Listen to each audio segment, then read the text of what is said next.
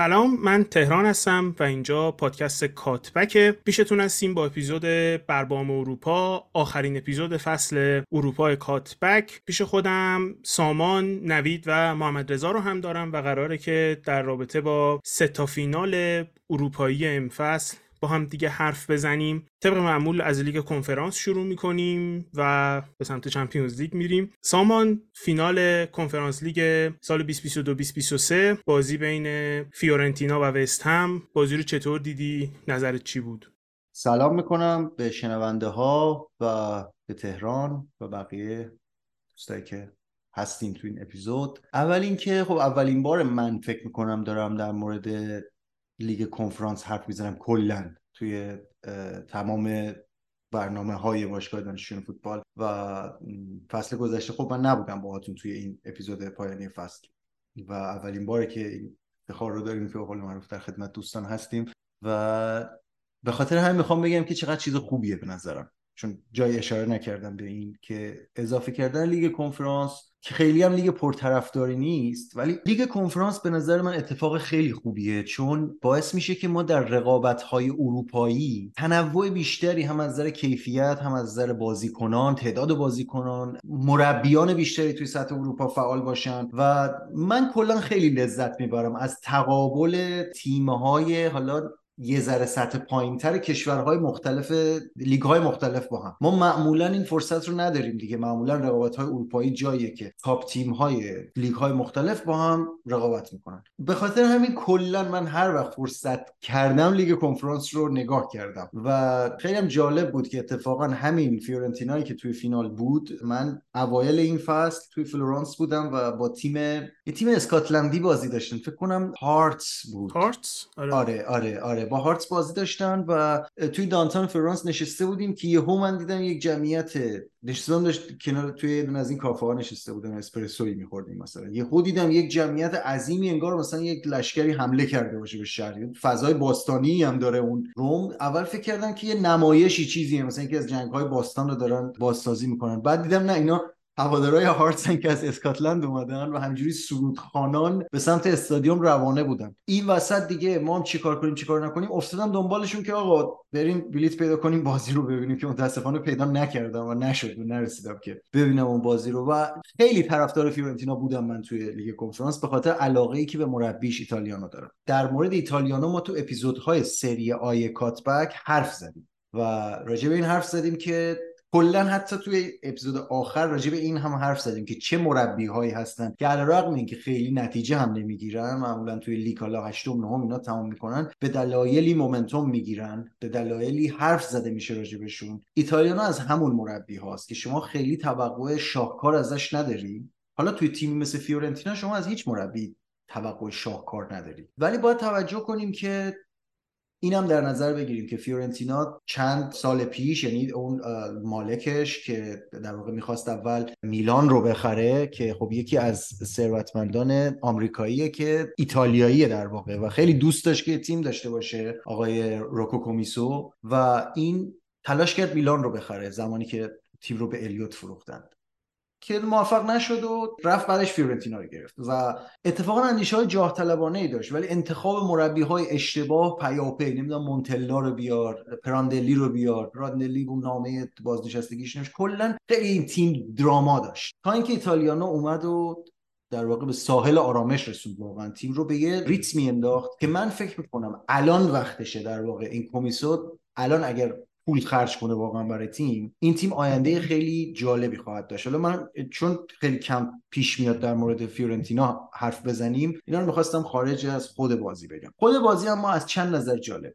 یکی از نظر خب شباهت فرمیشن دو تیم. توی فوتبال امروز کمتر پیش میاد که دو تا تیم رو شما ببینی که اینقدر چیدمانشون اپروچشون به بازی و شکلی که در واقع فوتبال بازی می‌کنن شبیه هم باشه. دو تا 4 2 3 کلاسیک مقابل هم دیگه قرار گرفته بودن حالا احتمالا شنوندگان ما با وست هم خیلی بیشتر آشنایی دارن چون خب تیمی که تو پریمیر لیگ تیم خوبی بود. خصوصا فصل قبل که همین که سهمیه رو گرفت. واقعا فوتبال تمیزی هم ارائه می‌کرد. من فکر کنم خودمونم یه بار راجع به این زوج دابل پیوتشون حرف زدیم که دکلان رایس و سوچک باشن که یکی از دلایلی که من فکر می‌کنم این فصل وست هم افت کرده نسبت به فصل قبل افت سوچک باشه که دیگه اون quality فصل قبل رو ارائه نمیده.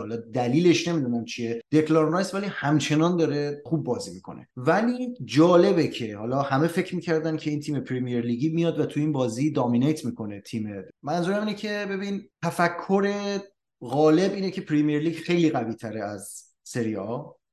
و اگر تیم مثلا دهم پریمیر لیگ بیاد با تیم دهم سری آ بازی کنه توقع همه اینه که خب تیم پریمیر لیگ بیاد تیمی که هر هفته داره با سیتی و تاتنهام و یونایتد بازی می‌کنه. ولی حالا اونایی که بازی رو دیدن که می‌دونن که روند بازی کاملا متفاوت بود. یعنی فیورنتینا بازی رو طوری در اختیار داشت که عملا با آغاز بازی و نیمه اول که اصلا تماما دامینیت کرده بود بازی رو. و شما اگر آمار مالکیت آمار پاس ها تعداد پاس های صحیح و اینا رو ببینی می‌بینی که وست هم خیلی از نظر مالکیت توپ و چرخوندن بازی حرفی برای گفتن نداشت اما در نهایت بازی رو در آورد دیگه. بازی رو در آورد و تونست ببره. دلیلش هم اینه که به نظر من دلیلش این بود که از فرصتاشون بهتر استفاده کردن. یه چیز خیلی ویژه‌ای نمی‌تونم بگم. تمام بازی در واقع در حال بیشتر توپ رو داده بودن به حریف و اون گلی هم که زدن خیلی گل عجیب غریبی بود. یعنی گل دومشون دارم میگم که در دقایق پایانی زده شد. به نظر من خیلی گل عجیبی بود. دقیقه 90 هم بود فکر کنم حتی که گلی که بوئن زد منظور گلی که بوئن زد منظورمه. من آره. ببین یعنی خیلی دفاع فیورنتینا شبیه تیمی که در فینال یک لیگ اروپایی در دقیقه 90 داره بازی می‌کنه اصلا واکنش نشون نداد به اون پاس عمقی و خیلی عجیب بود برای من که اینقدر ساده اینا در واقع اون افتخاری که دم دستشون بود رو از دست دادن خیلی حالا دیگه به نظرم وارد جزئیات تاکتیکی بازی نشیم می‌تونیم بشیم راجع به شکل پرس فیورنتینا حرف بزنیم راجع به mid block در واقع وستهم حرف بزنیم کجا شکل می‌گرفت چه کار می‌کرد. ولی لیگ کنفرانس رو همونطور که هست به نظرم بهش نگاه کنیم که یک, لیگ خیلی جذابیه برای اینکه شما فوتبال رو یه ذره کمتر جدی نگاه کنی و از تماشاش لذت ببری. اما برای جفت تیم ها خیلی مهم بود و افتخار بزرگی بود. هیچ کدومشون افتخار اروپایی من گمان نمی‌کنم داشته باشن. فیورنتینا هم نداره فکر کنم. جام نبرده. یک بار فینال رسیده. فینال چمپیونز لیگ رسیده فکر می‌کنم یک بار اگر اشتباه نکنم در سالهای خیلی دور. نکته آخری هم که می‌خواستم بگم یه نکته خیلی جالب از این فان فکت هاست که جفت شماره ده های دو تیم در سیستم 4 2 3 1 بازیکن سابق میلان بودن که هر دو این بازیکن ها رو به یکیشون که خب با پایان قراردادش رفت و میلان دیگه تمدیدش نکرد جاکومو بوناونتورا و اونورم لوکاس پاکتا رو داشتیم که خب 35 میلیون لئوناردو خریده بود برای میلان و هیچ وقت تو میلان جواب نداد. همه می‌دونستن بازیکن خوبیه هیچ کس هم نمی‌دونست چرا جواب نمیده. و دیدنش یه ذره حسرت آور بود دیگه چون الان یکی از بحرانهای میلان بعد از رفتن هاکان شماره دهه. شما می‌بینی که حتی همون بوناونتورا چه بازی هم کرد بوناونتورا چقدر خوب بازی می‌کنه کلا توی این فیورنتینا. اینم نکته جالبی بود که حالا می‌خواستم اضافه کنم و دوست داشتم فیورنتینا ببره. اتفاق رخ نداد. بست هم بود مبارکشون باشه. خب منم سلام می‌کنم. نوید هستم. خوشحالم در خدمتتونم. خب سامان من یه چیزی بگم. یه انقلتی در واقع انقلتم نه یه تکمله به حرفای تو بزنم. واقعیت هم همه همه این حرفهایی که گفتی به این معنی بود که لیگ برتر انگلستان قوی تر از لیگ ایتالیا است. یه تیم اومده همین اصلا ترکیب دو تیم رو می‌دیدی به نظر من می‌شد برنده رو آخر بازی حدس بزنی. به هر حال مربی هم میگم تا یک از یک جای به بعد میگم مربی هم نمی‌تونه کاری بکنه. باید اون دستورات توسط یک سری مهره در زمین اجرایی بشه. همینه که فیورنتینا میاد به نظر حالا تو یا منم که حالا بازی رو خیلی جدی ندیدم تیم برتر میدانه اما خب تیم مقابل اون کوالیتی رو داره که دو تا توپ میاره جدی مثل همون گل دقیقه 90 بوین توپ رو می‌کنه تو دروازه تموم میشه میره. یعنی کوالیتی تیم اتفاقا همینجا هم مشخص میشه که خیلی احتیاجی به زور زدن هم نداره. مثل همون اتفاقی که مثلا سالهای پیش تیم الگری مثلا توی ایتالیا انجام می‌داد. خیلی زور نمی‌زد. میومد می‌برد می‌رفت. من تا همین قد فعلا اکتفا می‌کنم. پاس میدم به محمد رضا چون محمد رضا احتمالا در مورد وست هم حرفای جذاب تری داره.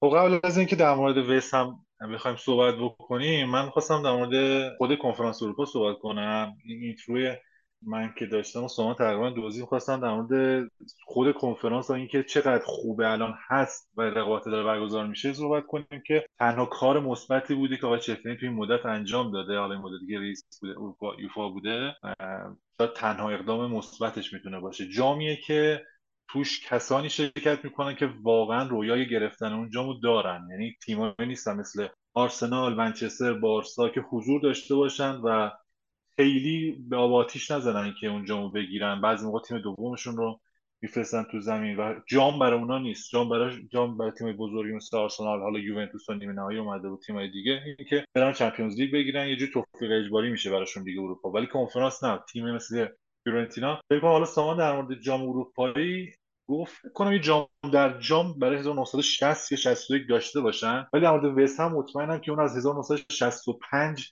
هیچ جام اروپایی رو نگرفته بودن و خب براشون بعضی که حالا بعد 50 سال حدودا 50 60 سال میان جام گرفتن خیلی ارزشمنده. و جالبتر از این که خود دیوید مویس هم حالا مربی که چندین سال حالا شاید بیش از یک دهم باشه که داره مربیگری می‌کنه. اولین جامی بود که تونست در مقام مربیگری به دست بیاره. و این خود دیوید مویس و تیم وستهمی که حالا داشت سقوط می‌کرد توی مقطعی فصل نجاتشون داد اعتماد کردن مدیران وستهم و حالا الان سهمی اروپایی هم گرفتن. حالا میشه فنی وست هم بیشتر صحبت بکنیم. خب اینکه تیمشون از نیمه نهایی پارسالی که بودن و اون تیمی که حالا پنجم ششم همیشه می‌شد تو لیگ و جزء سهمیه اروپایی بود. می‌خواستن یه پله بیان بالاتر و به نظرم یک ذره توی تخمین کاری که می‌خواستن بکنن دچار اشتباه شدن. بازیکنهایی گرفتن که خیلی به سیستم دیوید مویس نمی‌خورد. دیوید مویس تیمیه که تیماش اینجوری که بیشتر آندرداگ بازی می‌کنن و سعی می‌کنن که حریف رو گول بزنن حریف رو خسته بکنن دوچار اشتباهشون بکنن و تو یک لحظه ای که حالا کورنری سانتری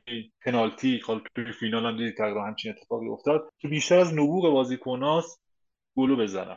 در مورد پاکتا شما می‌دونید که تا نیم فصل پست مشخصی نداشت و هی ترکیب میچرخید تا یه پست مناسب برای اینکه پاکتاتون تیم بازی بکنه انتخاب بشه. حالا بازیکن دیگه هم داشتن اسکاماکایی که گرفتن ساسولو با هزار امید. به این نتیجه رسیدن که اصلا ترکیب بندازنش بیرون و برن دنی ایمز از استون ویلا بیارن که حالا بتونه چند تا بازی براشون تو لیگ برای چرخش با آنتونیو مفید واقع بشه.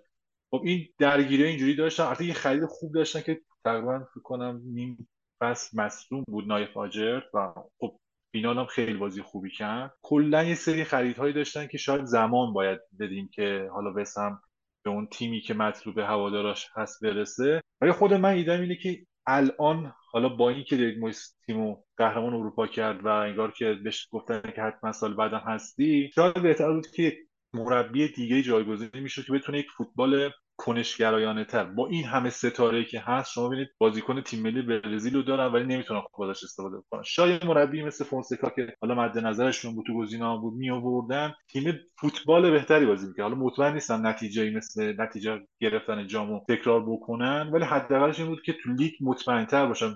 سال بعد با این وضعیتی که دارن با این فوتبالی که بازی می‌کنن برن بازم توی لیگ. احتمال اینکه استرس اینکه سقوط بکنن رو توی مقاطعی از فصل داشته باشن دور از ذهن نیستش. حالا فکر کنم خود تهران هم در این مورد نظر خوبی داشته باشه در مورد اسکاماکا که خریدن اصلا می‌خورد به تیمشون. خریدشون چقدر درست بود؟ فکر کنم نظر داره.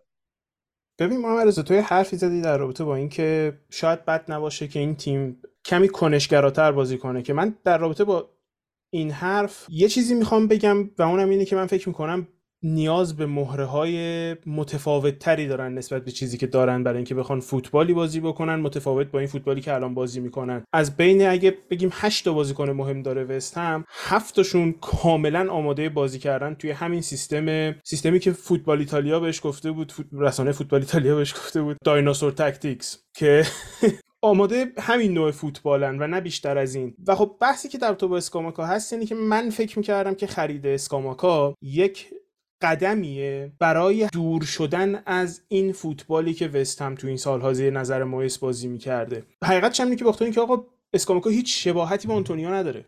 این دوتا بازیکن اصلا یکسان نیستن. آنتونیو بازیکنیه که توی دوئل ها خیلی موفقه می‌تونه دنبال توپ بدوه می‌تونه به قول معروف بدون اینکه خیلی توپ رو زیر پاش بدی بازی کنه. نیازی نداره برای اینکه براش فوتبال بازی کنی. می‌تونه تو فوتبالت خودش رو حل کنه. اسکاماکا اینطور نیست. اسکاماکا فوتبالیستی که خیلی حالت رولز رویس تر داره. خیلی شما باید حالت مهربون تری باش بازی کنی. خیلی باید بدونی که آقا یه نقطه قوت هایی داره که با شونه های عریضی که داره پشت به دروازه وامیسته توپ رو پاش می‌گیره با قد خیلی بلندی که داره بازی با پای خیلی خوبی داره نسبت به قدی که داره. داره و می‌تونه توپ رو لیاف کنه. به محض اینکه به چرخه از سر کوچهشون می‌تونه شوت بزنه و توپه تو چارچوبه و مطمئنا سخت خواهد بود واسه دروازه‌بان گرفتنش قدرت شوتی که داره وحشتناک هستن. و خب من فکر می‌کردم که خب این یک قدمیه برای اینکه ما یک کمی فوتبال تیم رو عوض بکنیم و کاری که الان با بوئن می‌کنن توی ضد حمله ها رو بیشتر تو حالت بازی ورتیکال انجام بدیم. نه لزوما فقط ضد حمله. چیزی که تو طول فصل دیدیم دیدیم که از این خبرها نبود که خب این باعث میشه که من همون حرفی که قبل اپیزودم گفتم که به نظر من اسکاماکا امسال بدترین خرید اسکاوت شده فصل بود. یعنی شما مشخصا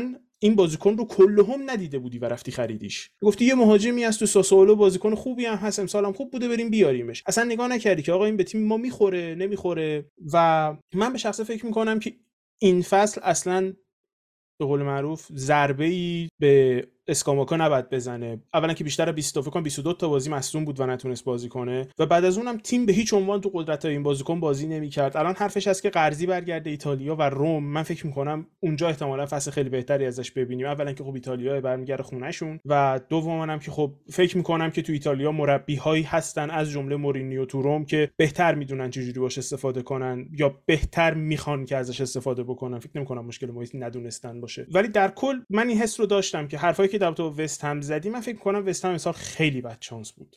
یعنی اینکه شما دو تا از بزرگترین بازیکنایی که می‌خری حالا یکیشو من فکر می‌کنم به خاطر ندونم کاری خودشون بوده ولی اینکه آگرد اینطوری مصدوم بشه و کل فصل رو دست بده من به نظرم فقط بد چانسیه قبل از شروع فصل هم خیلی از این scout report هایی که من داشتم میخوندم نوشته بودن که اسکاماکا برخلاف اون چیزی که مویس در نظر داره بازیکنی نیستش که تو موقعیت underload موفق بشه. یعنی underload منظورم چیه؟ یعنی که شما وقتی توپو میرسونی برای آنتونیو قشنگ می‌تونه یکی دو مدافع رو حداقل درگیر خودش بکنه یا اصلا برشون داره. ولی اسکاماکا دقیقا مخالف سبک بازی آنتونیو. یعنی وقتی بازیکن یک بهش توپو بدن توی فضا. خیلی خوب فضا رو می‌شناسه. finishing خوبی داره. از این لحاظ هوش فوتبالی بیشتری از آنتونیو داره. ولی دقیقا مویس چیزی میخواستش که از عهدهش بر نمیومد اسکاماکا. و نکته جالبی که در مورد حالا فینال هست و این گفتن که خود سامان هم اشاره کرد که بازی از فیورنتینا بود تقریبا فوتبال بهتری داشتیم می‌دیدیم از فیورنتینا. اینه که جالب تو سری آ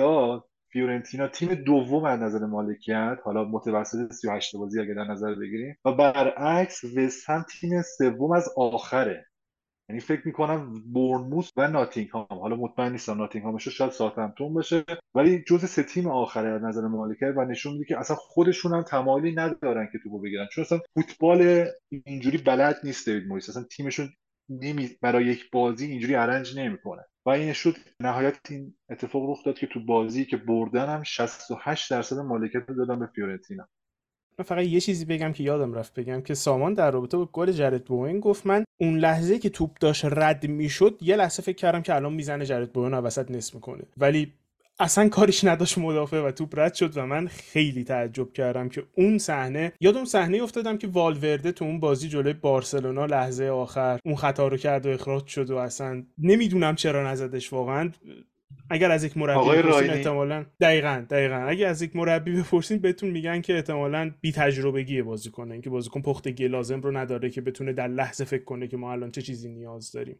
مرام آقا تختی رو داره. ما داشتیم این اشکرینیار توی باشگاه ما یه بار 90 متر با ولاویچ دوید و ولاویچ توپ رو زد سجاف ما و اشکرینیار همچنان داشت شانه به شانهش حرکت می‌کرد. و اتفاقا با فرهاد او بازی رو می‌دیدیم. ببین این جمله ها رو فرهاد داشت می‌گفت. می‌گفت بزنش. پدر سگ بزنش. آقا دیگه بزنش. نوید چرا نزدش؟ یعنی 90 متر تو شانه به شانه باهاش اومد و مثلا فرهاد 20 دقیقه داشت reaction نشون می‌داد و این زد. آره، بعضی موقع بازیکن ها تختی میشن.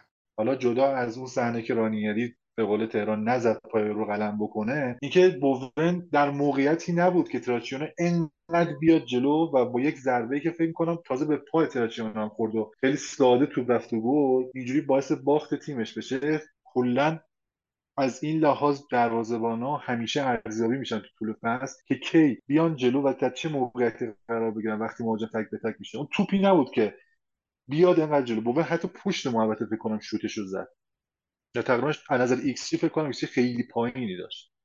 در مورد اون گلی که خورد میگم حالا جالبه که شما می‌بینی که کمتر چنین صحنه من باز باید اینو بهش اشاره کنم که کمتر چنین صحنه می‌بینی که یک دونه مهاجم وسط چهار تا مدافع این مدافعان سر جاشونن یعنی کنارشونن دقیقه 90 فیناله و فقط مسئله اینه که رانیری که دفاع وسط فیکس بود سه چهار دقیقه قبلش تعویض شده بود و فکر کنم ایگور رفته بود جاش اگه اشتباه نکنم. و کسی هم که داره میدوه و به توپ نمی‌رسه اونجا همین ایگوره و خب میلنکوویچ اونوره که میلنکوویچ در مورد این بازیکن می‌خواستم بگم که یکی از عجیب غریب ترین بازیکنایی که یعنی توی سری آ یکی از مدافعین که با 25 سال سن این بازیکن موفق شده مثلا هم در یک فصل بهترین دفاع سری آ باشه و در یک فصل بدترین دفاع سری آ حالا قطعا دارم اغراق می‌کنم. منظورم این که چنین عملکردهای سینوسی که انقدر شدید یک دفاع وسط داشته باشه یه زمانی تگ این بازیکن تگ 70 میلیونی داشت 60 میلیونی داشت. مثلا مثل ولاهویچ ازش صحبت می‌کردن که آقا حالا 60 70 شاید یه ذره زیاد باشه مثلا 40 ولی راحت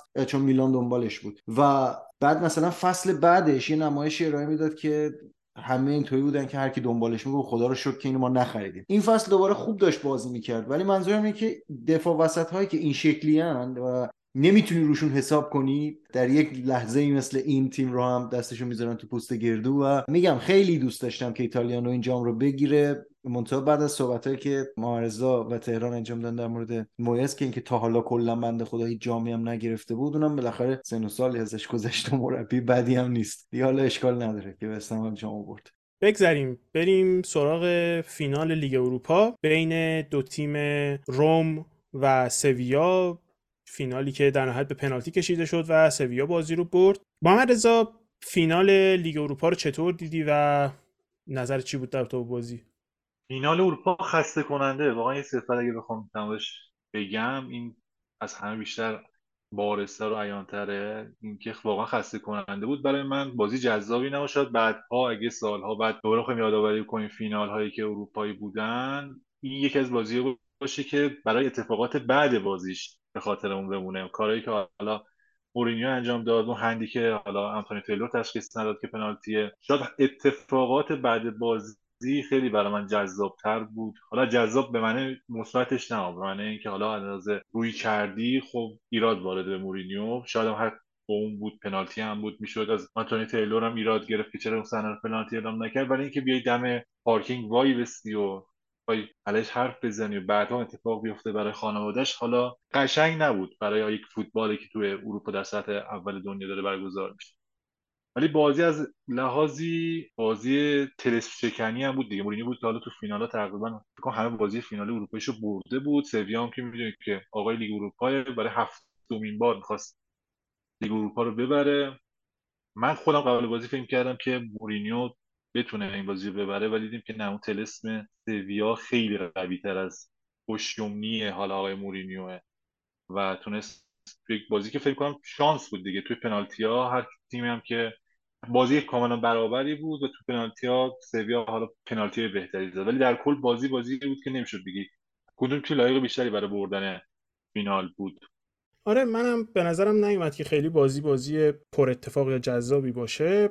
در تو بحث داوری که من حقیقتش اینی که یعنی در تو دو بحث من مسئولیتی به مورینیو نمی‌بینم به خاطر کاری که یک سری آدم بزرگسال و بالغ دیگه انجام دادن. و حقیقتش هم اینه که هر چقدر که این حرف به نظر بد بیاد من فکر می‌کنم اتفاقاتی که برای انتونی تیلور افتاد واکنش طبیعیه. وقتی یک گروهی بدون مسئولیت پذیری دائما می‌تونه اشتباهاتی انجام بده که روی زندگی بقیه تاثیر داره روی فعالیت بقیه تاثیر داره. و خب من قبلا خیلی هم در رابطه با این قضیه حرف زدن شخص انتونی تیلور به نظر من آدمیه که خیلی بیشتر از چیزی که باید تا الان بهش اجازه داده شده که هر جور دلش می‌خواد رفتار بکنه. انتونی تیلور احتمالا تنها داوریه. با تمام انتقاداتی که من اگه گوش کنین به حرفای من مخصوصا تو توییتر من خیلی به داورا انتقاد می‌کنم. چون فکر می‌کنم که به صورت کلهم institution شون من فکر کنم اشتباه بنا شده. اما حقیقتش این که انتونی تیلور تنها داوریه که من به صداقت سوت شک دارم. فکر می‌کنم یک سری سوتایی که این آدم تو چند سال گذشته نزده خیلی obvious تر از چیزیه که بتونیم بگیم که این داور مشکل داشته. اما حقیقت قضیه اینه که رویکردی که نسبت به داورها تا الان بوده و این واکنشی که داورها می‌گیرن به نظر من واکنش کاملا طبیعیه.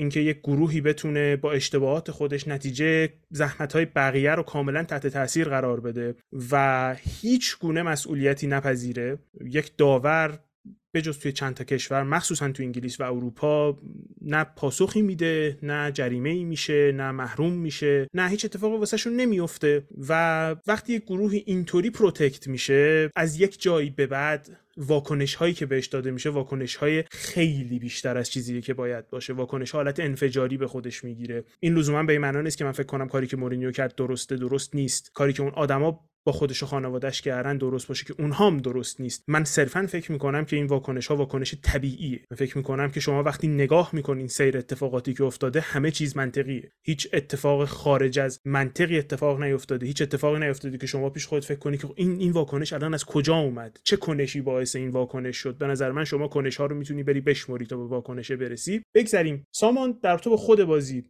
و البته در تو بحث مورینیو اگه دوست داری حرف بزنی چه چیزی دیدی توی فینال اروپا لیگ؟ خب در مورد مورینیو که حالا توی اپیزودهای سری آ ما حرف زدیم توی کات‌بک. یعنی در مورد روم فکر کنم یکی دو باری بالاخره حالا بحثش شده توی بازی هایی که داشتن. و ببین چیزی که من می‌خوام در مورد مورینیو بگم اینه که عملکرد امسالش توی لیگ اروپا باعث شد که من احترام بیشتری برای فلسفه مربیگریش قائل بشم. قبلا هم بودم و فکر می‌کنم مورینیو کسیه که فوتبال مدرن بهش خیلی مدیونه. هم در این مورد حرف زدیم هم نوشتیم هم صحبت کردیم. ولی حقیقتش فکرش رو نمی‌کردم که مورینیو بیاد و توی تیم خب سالهای سال بود که یه فلشبکی بزنیم. مورینیو کسی بود که خب فقط تیمهای سطح بالا و تیمهایی که برای قهرمانی رقابت می‌کردن رو در دست می‌گرفت. تیم هایی که هوادار داره حالا هوادار که خب روم هم داره خیلی هم داره ولی تیم هایی که اینطوری بگم هوادار بین المللی داشتن. از زمانی که اومد چلسی دیگه خب مربی رئال بود اینتر بود قهرمان اروپا شد. برگشت چلسی منچستر یونایتد و خب اومدن به روم در واقع یه جوری پایین اومدن بود demotion بود برای مورینیو. اینکه شما بیای و این چالش رو اینطوری برای خودت جذاب کنی که توی دو فصل پیاپی توی دو تا فینال اروپایی بری حالا Conference League رو که پارسال بردن و امسال هم اومد توی لیگ اروپا رسید به فینال. حالا خیلی میگن مسیرش ساده بود بالاخره ولی تیم رو رسوند به فینال و در آستانه بردن لیگ اروپا بود.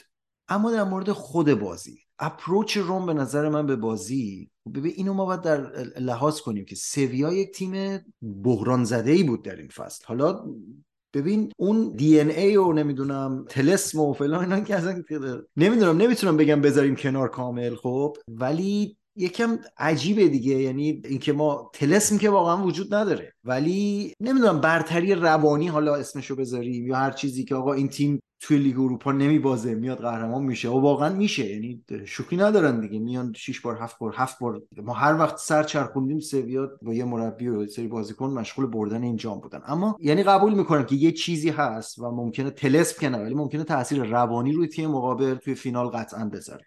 حالا اینم خیلی اصلا به خودی خود جالبه که یه تیمی بگیم دی ان ای لیگ اروپا داره. یعنی مثلا اینکه میگن رئال دی ان ای Champions League داره خب قابل بحثه دیگه. خب سخت ترین و رقابتی ترین مسابقات فوتبال در جهانه و اینکه شما میگی یه تیمی دی ان ای Champions League داره یعنی این تیم انقدر در این رقابت سطح بالا تجربه داره. ساختارش با این رقابت آشناست. رختکنش با این رقابت آشناست با رقابت در این سطح که حالا اون استرس و تنش و اضطرابی که ممکنه بقیه تیم ها نتونن بهترین عملکرد خودشون رو انجام بدن این تیم دی ان ای اینو داره که در اون رقابت ها هم بهترین عملکرد خودش رو انجام بده. یعنی توجیه منطقی براش وجود داره. ولی اینکه یه تیمی دی ان ای اینو داشته باشه که در سطح دوم رقابت های اروپا بهترین عملکرد رو از خودش ارائه بده همیشه خب عجیبه دیگه. یعنی به خودی خود نمیشه اینو به عنوان یک عامل حساب کرد. مگر اینکه این حرف رو بزنیم که این track record ی که دارن توی رقابت های لیگ اروپا روی تیم حریف تاثیر روانی منفی می‌ذاره. ولی من باز می‌خوام اینو بذارم کنار و ما این نگاهی بندازیم به وضعیت سویا تو این فصل. این تعریف رو من از مورینیو کردم که بخوام بهش یک انتقادی بکنم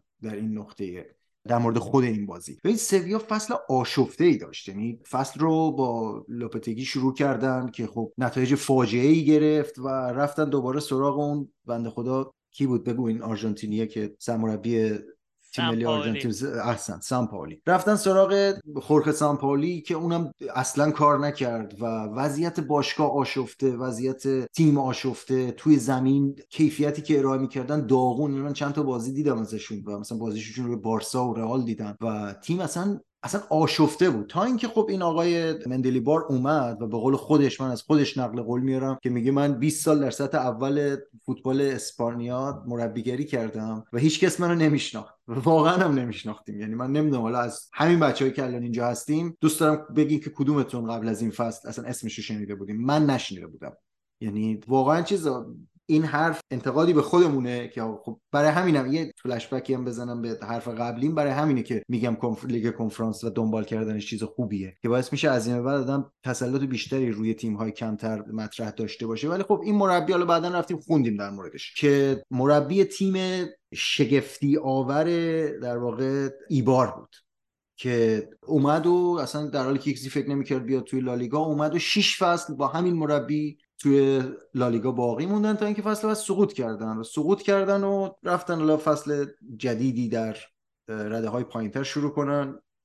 و این دورانش تمام شد. این دوران اصلی مربی اونجا بود. و من خیلی کردیت زیادی بهش میدم به خاطر نه فقط قهرمانی لیگ اروپا به خاطر اینکه سویا رو از سقوط نجات داد. این سویا یک وضعیت وحشتناکی داشت. حالا از نظر تاکتیکی باز یه چیز جالبی که ما قبلا راجع حرف زده بودیم که می‌گفتیم آقا 4 2 3 1 سیستم نجات دهنده از همیشه. یکی از اولین کارهایی که انجام داد این بود که آقا وقتی اومد توی سویا این سیستم 4 3 3 سویا رو که دیگه اصلا لگسی باشگاه بود و نمی‌دونم توی اسپانیا خب اکثر تیم‌ها 4 3 بازی می‌کنن و اصلا داستانش این بود اینو تغییر داد و اومد یه سیستم جدیدی شروع کرد بازی کردن. سیستمی که از راکیتیش و فرناندو دو تا هافبک در واقع به عنوان دابل پیوت استفاده می‌کرد و بازیکن بعد اینم می‌خوام بگم نه تنها عجیب و غریب از نظر وضعیت آشفته تیم بود شما اسکواد هم نگاه کنی اسکواد عجیب غریبیه. یعنی اولا که انگار اومدی موزه وقتی بازی سویا رو نگاه می‌کنی. یه طرف زمین هر کی رو نگاه می‌کنی مثلا 20 سال باش خاطره داری توی دوران فوتبال. همین ترکیبی که اومد فینال اومد فینال بازی کرد اولا که میانگین سنیش سی سال بود. یعنی شما ببین دیگه میانگین سن 11 نفر تازه. یه دونه اون بنده خدا براین که از تاتنهام قرضیه اون 22 سالش بود یه نفری فکر کنم این آورده بود تا اونجا. بقیه نگاه می‌کنی خسوس ناواس مثلا 37 ساله اونور. اینور الکس تلس که تازه حالا سی سالشه مثلا. ولی فرناندو سن بالا از اونور راکیتیچ نمی‌دونم. از رو نیمکت بلند میشه میاد تو زمین لاملا نمی‌دونم سوسو. و خیلی ترکیب عجیب و غریبی داره. از این نظر که آقا انگار این باشگاه داره روی اضافه های باشگاه های دیگه ساخته شده. این ترکیبی که الان سویا داره. و علی رغم تمام این مسائل اینا اومدن و توی لیگ اروپا اومدن بالا. okay حالا یه بازی اومدن بالا دو بازی اومدن بالا. دی ان ای لیگ اروپا دارن. آقای مورینیو الان قرار گرفته در مقابل این تیم. approach مورینیو به بازی به نظر من برخلاف دقیقا برخلاف چیزی که راجع به ایتالیانو و فیورنتینا گفتیم که خیلی شجاعانه رفتن و بازی کردن و این تیم پریمیر لیگی رو کاملا تحت تاثیر خودشون قرار دادن. البته محمد رضا اصلاح کرد که کامنتی که گذاشت من میپذیرم حرفشو. استایل دو تیم این شکلی بود. ولی توی این بازی approach مورینیو به بازی باز همون بحث استایل اینجا کاربرد داره و می‌تونیم بگیم که مورینیو خب استایلش اینه که معمولا با دادن توپ به حریف راحت تره برای اینکه فضا رو بگیره از حریف. ولی دیگه اینقدر شما محافظه کارانه اینقدر در واقع به دنبال این باشی که بازی رو بکشونی دیگه. ببین از دقیقه روم بد شروع نکرد. یعنی بد شروع نکرد که سی دقیقه اولش شاید بهترین بخش بازی بود. از اونجا که رد شدیم یعنی وقتی رسید به جایی که گل رو زدن یعنی روم که جلو افتاد من فکر می‌کنم خیلی خیلی اپروچ مورینیو به بازی جای انتقاد داره. یعنی سی دقیقه اول خوب بازی کردن به نسبت هم توپ رو میچرخوندن تو زمین چون من اینو اینو می‌خوام بگم. آره ببین اگر تو مورینیو باشی روم اسکواد حالا وحشتناکی نداره ولی اسکواد یه خیلی ناجوری هم نداره. حالا ماتیچو داری تو اسپیناتزولا رو داری بازیکنای ملی پوش داری دیبالا داری زکی چلیکو داری حالا توی wing back راست که انتظارات رو برآورده نکرده ولی بالاخره بازیکنای بین المللی هم می‌دونی تمی آبراهامو داری پلگرینی رو داری باز بازیکن ملی پوشه. یعنی دوتا squad بذاری کنار هم جلوی هم دیگه. اون کسی که بازیکنهای بهتری داره این دقیقا همون چیزی که توی سری آ ما از مورینیو دفاع می‌کردیم بابتش که آقا با یک تیم ضعیف که نسبت به بقیه تیم‌ها squad ضعیفتری داره اومده و داره رقابت می‌کنه برای سهمیه. اینجا کاملا برعکسه. یعنی شما نفر به نفر نگاه کنی توقع داری که روم تیمی باشه که character برنده ای تو این بازی داشته باشه. بعد از زدن گل انگار که مثلا تیم چه می‌دونم اسپتزیا یکی به آرسنال زده باشه در این حد. که شما تمام بازیکن رو جمع کنی مشغول دفاع کردن بشی که این 60 دقیقه باقی مونده رو یه جوری بگذرونی که بتونی بازی رو یکیش تمام که خب این اتفاق نیفتاد دیگه. سویا موقعیت خوبی هم ایجاد کرد. بالاخره از همون روش که چقدر هم جالبه که این سانترهایی که می‌کنن چندین بار من تو بازی قبلیشونم دیدم که از یه نقطه خاصی سانت می‌کنن هدف می‌گیرن معلومه که روی این کار کردن. ارسال هایی که روی دروازه دارن شیوهشون خیلی جالبه که اینم حالا من کردیتشو به این آقای مندلی بار عزیز میدم. منتها من فکر نمی کنم که مورینیو اگر اپروچش رو یک مقدار لازم بود اینقدر approach اینقدر محافظه کار در این بازی بازی کنه و حتی اگه یه مقداری بازتر بازی می‌کرد سعی می‌کرد که بیشتر توپ رو بچرخونه و نگه داره قدرت این رو داشت که حتی مرکز زمین از سویا بگیره و راکیتیچ قشنگ داشت جولان می‌داد وسط زمین. خب راکیتیچ بازیکن خوبیه ولی شما ماتیچ و براین کریستانته و پلگرینی رو داری اون وسط ولی خب هیچ استفاده ازش توی چرخش توپ توی حتی توی درگیری فیزیکی و گرفتن فضا از حریف توی اون نقطه انجام نمیدی. فقط میاری compact جلوی خط دفاع خط میانی تو میچینی برای اینکه به امید اینکه جلوی گل خوردن رو بگیری. که وقتی هم رخ نداد باز هم روم تیمی بود که دنبال این بود که بکشونه کار رو به پنالتی. شما می‌دیدی که اینجا دقیقا اتفاقا همون اون مسئله روحیه و دی ان ای لیگ اروپا و فلان و بهمان. توی این باید توی مایندست شما این وجود داشته باشه که اگر بریم پنالتی اتفاقا اونجاست که این برتری ویژه خواهد داد به تیم. یعنی اگر بکشه به پنالتی تیمی که خب تا حالا این رقابت ها رو نبرده با تیمی که بارها این فینال رو برده تفاوت روانی فاحشی خواهند داشت و من فکر می‌کنم که اون طوری که باید توی زمین مورینیو از خودش شجاعت و شهامت نشون نداد که به همین دلیل میگن سویا تیمی بود که شایسته بود برنده بشه و هم اپروچش به بازی هم از نظر تاکتیکی و همین که میگم این مربی این آقای مندلی بار که اومد یک تیم بحران زده درب و داغون و با بازیکنهای نامربوط هر کی از یه جای اومده هم از سقوط به دسته پایینتر در لالیگا نجات داد و هم قهرمان لیگ اروپا کرد و باید خیلی در واقع الان در حرفی که خودش زده الان دیگه همه همه منو می‌شناسن. بله ما شما رو می‌شناسیم آقای بار خب بسم الله الرحمن الرحیم. من با هر آنچه سامان گفت مخالفم. یعنی کاملا مخالفم. موقعی میشه به نظر من به روی کرده یک مربی انتقاد کنی که اون روی کرده کار نکنه. یعنی شما بگید این آدم اومده محتاط بازی کرده فرصت نساخته فرصت روی دروازش ساختن بیشتر و بازی رو داده رفته. در صورتی که بازی اصلا اینطوری نبود. یعنی بله مورینیو توپ رو داد مالکیت رو داد اما هم موقعیت بیشتر ساخت هم موقعیت با کیفیت تر ساخت و هم اون تیمی که تا دقیقه آخر موقعیت می ساخت روم بود. یعنی ما نگاه کنیم توی نیمه اول روم 36 صدم XG زده سویا دو دهم. توی نیمه دوم روم یک ممیز 32 سویا چهل و سه صدم. توی first half اون extra time روم هفت صدم سویا صفر. و توی نیمه دوم وقت اضافه روم دو دهم سویا 16 صدم. یعنی مورینیو کاری که می‌خواسته بکنه رو انجام داد. من در مورد مفهومی به نام شایستگی اصلا دوست ندارم در تو فوتبال حرف بزنم. برای که جاییه که می‌دونم علاقم تاثیر می‌ذاره. یعنی من هر بازی که از روم ببین هر بازی از هر تیمی که مورینیو مربیشه ببینم. اگه بخوام بگم کی شایسته بود میگم روم شایسته بوده تیم مورینیو شایسته بوده. ولی میگم همه چیز به ما میگه مورینیو اون کاری که می‌خواسته بکنه رو کرده درست مالکیت رو داده. اما هم فرصت بیشتر ساخته. همین که یک بدشانسی آورده فرصت هایی هم که داده اون توپی که رفته توی گل نهایتا توپ خورده به پای بازیکنش رفته توی گل. من میگم رویکرد مورینیو شکست نخورده. این فوتباله. واقعیت اینه که فوتباله. بعضی موقع این اتفاقا میفته شما توی یک بازی برتر می‌تونی باشی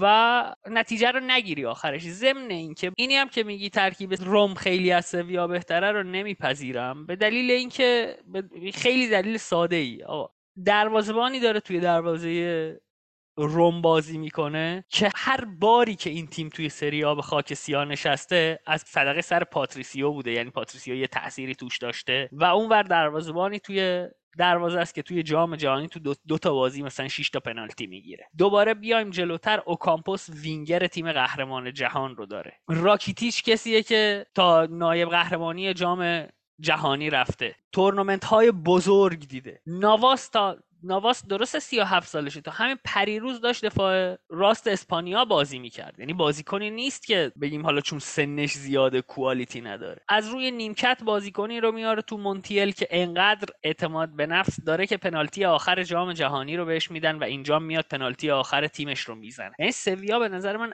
اصلا تیم ضعیف تری نسبت به روم نیست. اگر میگی در مورد میانگین سنی صحبت می‌کنی خب ما همون بازیکن هایی که توی روم شاخصن هم دیبالا سی سالشه. ماتیچی که به نظر من نظیره یعنی من الان اگر یکی بهم بگه مثلا بهترین شماره شیشی که توی ده سال اخیر به صورت پیوسته ازش بازی دیدی کیه شاید یکی از ستای اول ماتیچ رو بگم. انقدر که به نظرم این آدم کوالیتی داره. ولی خب ماتیچ هم سی و چهار سالشه. و توی خط دفاع هم که اساتیدی مثل ایبانز اسمالینگ و مانچینی رو داره. اتفاقا اگر بخوایم توی این بین این دوتا یک تیم رو بخوایم بگیم که روی بازمانده های تیم های دیگه ساخته شده من فکر کنم روم کاندیدای اینه. ایبانز اسمالینگ و مانچینی. حالا مانچینی شاید به خاطر مثلا ایتالیایی بودنش یک کمی مثلا مورد لطف قرار بگیره. توی سری آ هم توی ده تا تیم بالایی فیکس اینا بازی نمی‌گیرن. لذاست که من فکر می‌کنم اینجوری نیست که مورینیو روی کردش شجاعانه نبوده. ما اصلا وقتی در مورد فوتبال حرف می‌زنیم و روی کرده یک مربی من فکر کنم باید بحث شجاعت و نمی‌دونم. اینا رو بذاریم کنار. این آدمه یه استایلی داره. استایلش هم اکثر اوقات کار کرده. یعنی هر موقعی که مهرش رو داشته کار کرد. با همین روم که تازه مهره های خوبی هم نداشته اکثر اوقات کار کرده. فصل قبل جام اروپایی براشون آورده. یعنی بالاخره یه چیزی بردن توی ده سال اخیر که بذارن توی اون ویترین افتخاراتشون. و این بازی جواب نداد.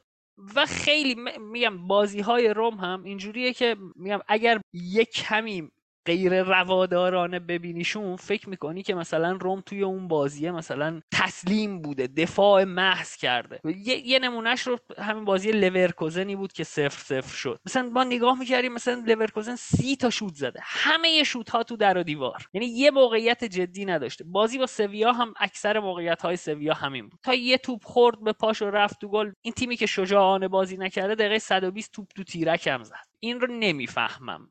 اگر من من نقد من رو نمیپذیری بهم بگو من چی رو اشتباه فهمیدم از صحبتات. مرسی نه اتفاقا من می‌دونستم می‌خوای به بحث XG اشاره کنی. من اصلا عامدانه XG و فرصت و اینا رو گذاشتم بیرون. برای اینکه من هم حرف من اصلا حرف ماهوی آی تو باید شجاعت گلادیاتوری نمی‌دونم فلانی داشته باشی باید برید بکوبی بیمه ها با حمله کنی. نه ما می‌دونیم استایل مورینیو اینه. اتفاقا من خیلی practical دارم به قضیه نگاه می‌کنم. ببین آره روم جلو لورکوزن من فکر کنم واقعا فکر نمی کنم عددم خیلی off باشه. حالا stats رو می‌تونی نگاه کنی فکر کنم زیر 30 درصد مالکیت داشت. یعنی همون بازی 0 0 که میگی فکر کنم 28 درصد 27 درصد مالکیت داشت. ولی نتیجه گرفت. خب تو این بازی تو داری میگی بدشانسی آورد. آره XG روم بهتر بود. دفاع روم هم اتفاقا من کاملا قبول دارم. دقیقا اون ستای خط دفاعی اون ستا پتومت پتومت که دو تا بودن پت و مت و حت حالا مثلا اسمشون رو بذاریم بزرگواران اسمالینگ و ایبانیز و مانچینی این ستا اتفاقا مدافعانی هستن که تحت فشار بسیار شکنندن بسیار اشتباه کنندن بسیار در واقع گل به خودی زنندن و خودش یکی از دلایلی که اصلا شما نباید تیم رو مدام در معرض توپ از چپ و راست قرار بدی اینه که تو همچین خط دفاعی داری. و نقطه قوت تیم روم توی حداقل این بازی و توی این اواخر فصل که حالا دیگه یه مقداری ساختار خودشون با ماتیچ خیلی خوب شد که به ماتیچ اشاره کردی پیدا کردن چون خیلی عملکرد ماتیچ خیلی سالیدی داشته خیلی عملکرد خوبی داشته توی هم لیگ و هم توی حالا بازی اروپایی توی اواخر فصل. من منظورم دقیقا اینه که آقا ببین شما نمی‌تونی بری جلوی همه تیم ها خب همون کار تکرار کنی و توقع داشته باشی همیشه هم بگیره. خب فرصت بله یه روزی فرصت به دست بیاد یه روزی فرصت از دست میره. یه روزی خوش شانسی یه روزی بد شانسی. بله موقعیت بیشتر ساختن اس هم بیشتر ساختن ولی من فکر می‌کنم که با این دوتا تیمی که جلو هم قرار گرفته آقا همین روم به اینتر تیم خودتون فکر کنم یکیچ باخت دیگه همین چند هفته پیش که بازی کردن. چقدر خوب بازی کردن. چقدر مالکیت داشتن چقدر توپ رو چرخوندن که من فکر کنم مثلا 50 50 بود یا حتی یکی دو درصد بیشتر داشت روم توپ رو جلو اینتر که پایان بازی اینطوری بودم که خب پس مورینیو اگر بخواد می‌تونه یعنی شدنی این کار که این کار انجام بده. و من میگم این روزی بود که باید روشش رو عوض می‌کرد. اگر تو 5 تا موقعیت ساختی 4 تا موقعیت ساختی که نرفته تو گل خب من میگم تا اگر اپروچت نسبت به این بازی دو هیچ باختن به اینتر ببخشید الان نگاه کردم گفتم یک هیچ باختن. اون بازی رو دو هیچ باختن و بله الان مالکیتم نگاه می‌کنم چون دقیقا توی خاطرم اون بازی بود که داشتم نگاه می‌کردم. 50 به 50 بود مالکیت. و خب وقتی تو می‌تونی با بران کریستانته و نمی‌دونم ماتیچ و اسپیناتزولا و پلگرینی جلوی اینتر حفظ توپ کنی توپ به چرخونی در واقع کار کنی جلوی این سویا به نظر دیگه اینو که قبول داریم که دیگه سویا از اینتر که دیگه قوی تر نیست. یعنی اگر شما بخوای می‌تونی این کار رو بکنی. حرف من اینه که اتفاقا همون اول بازی هم که مورینیو شروع کرد این شکلی بازی نمی‌کردن که. بعد گل اشاره کردم بعد گل شروع کرد به انجام دادن این کار. اینکه گل رو بزنی بیای همه رو بذاری اونجا که دفاع کنیم و بکشونیم تا دقیقه 90 یکیچ بازی رو ببریم. آره درسته. موقعیت هم ساختن توپ رو دادن به حریف. ولی من فکر می‌کنم که اگر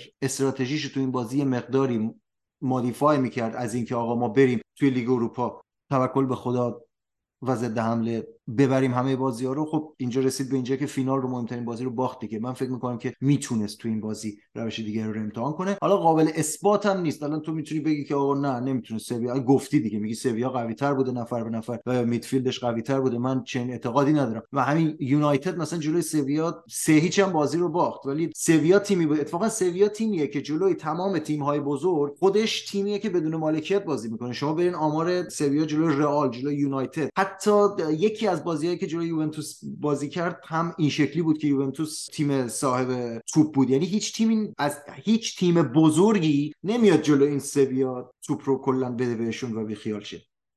سامان من با قبل اینکه با حرفات مشکل داشته باشم و مخالف باشم با روی کردت مخالفم. ببین اگری که تو میگی برای یک طرف بازی داری تعریفش می‌کنی. ما داریم این رو که از من پذیرفتی که روم موقعیت بیشتر ایجاد کرد موقعیت کمتر داد. کاملا من با تو موافقم که اگر روم مالکانه تر بازی می‌کرد می‌توانست حتی از این بیشتر موقعیت ایجاد کند. اما اون سمتش اینه که مورینیو اگر بازی خودش رو رها کنه هیچ تضمینی وجود نداره که بیشتر موقعیت ندهد. اگه اگر وجود داره برای هر دو طرف وجود داره. ضمن این که سامان من واقعا این رو خودم رو که می‌ذارم جای مورینیو لرز میفته به پشت شونم. وقتی که تصمیم بگیرم با کریستانته و ماتیچ بخوام مالکانه بازی کنم. ماتیچ من میگم فوق العاده است این آدم به عنوان شماره 6 ولی کوالیتی که ماتیچ به تیم ما میده توی مالکیت نیست. برایان کریستانته بهترین کار کردی که می‌تونه توی شهر روم داشته باشه اینه که جای پرچم کرنر ازش توی اون ورزشگاه استفاده کنن یعنی با این آدم ها به نظر من همین قدری هم که مالکیت داشته کفایت می‌کرده. ضمن اینکه یک مسئله روم اتفاقا بعد از اینکه گل زده روم دو سوم موقعیت هاش رو بعد از گلی که زده به وجود آورده. یعنی گل رو دقیقه 35 زده دو سوم موقعیت هاش رو بعد از گلزنیش آفریده.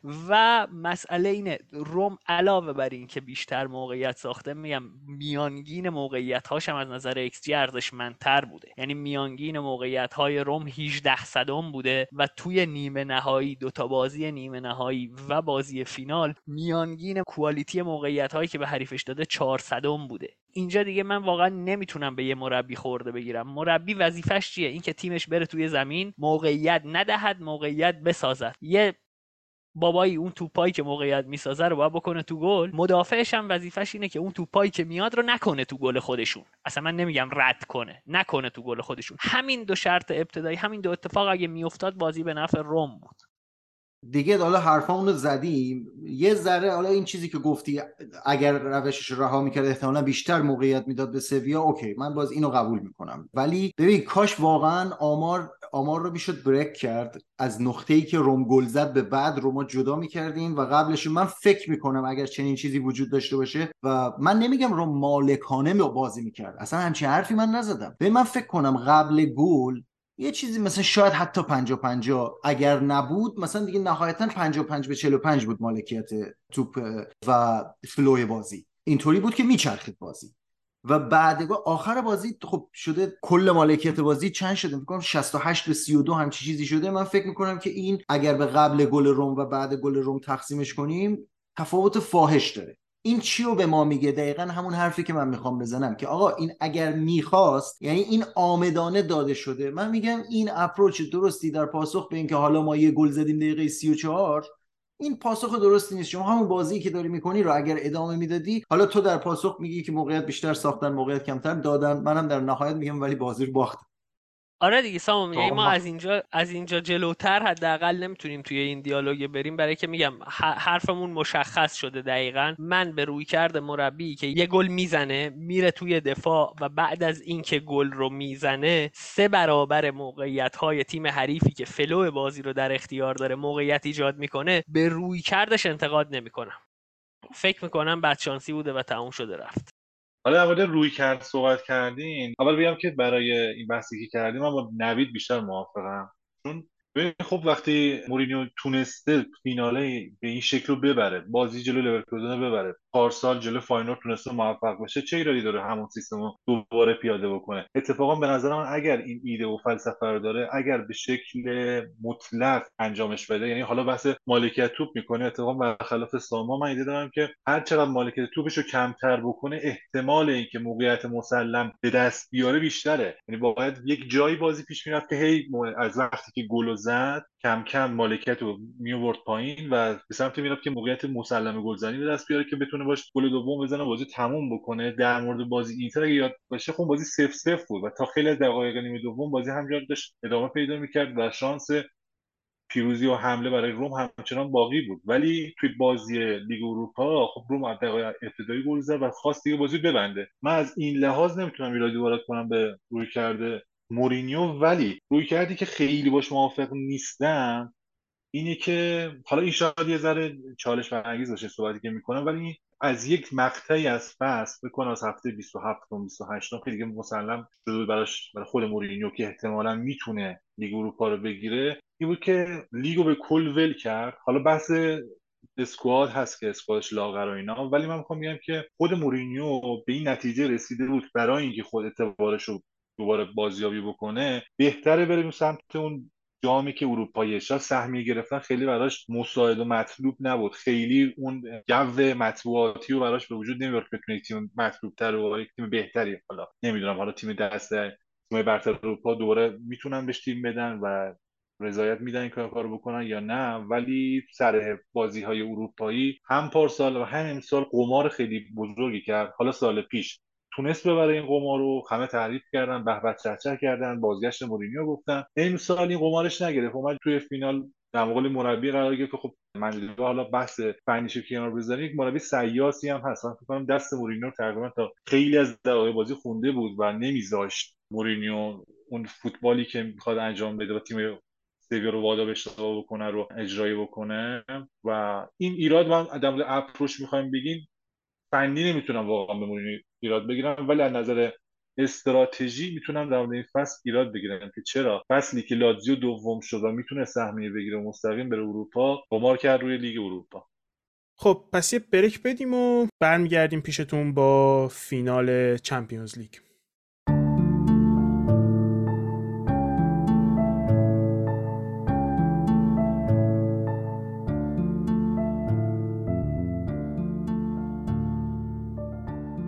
سلام من نویدم و اومدم که اسپانسر این اپیزودمون رو بهتون معرفی کنم. اسپانسر این اپیزود کاتبک بیت پینه حالا من اینجام تا براتون توضیح بدم بیت پین چی هست اصلا.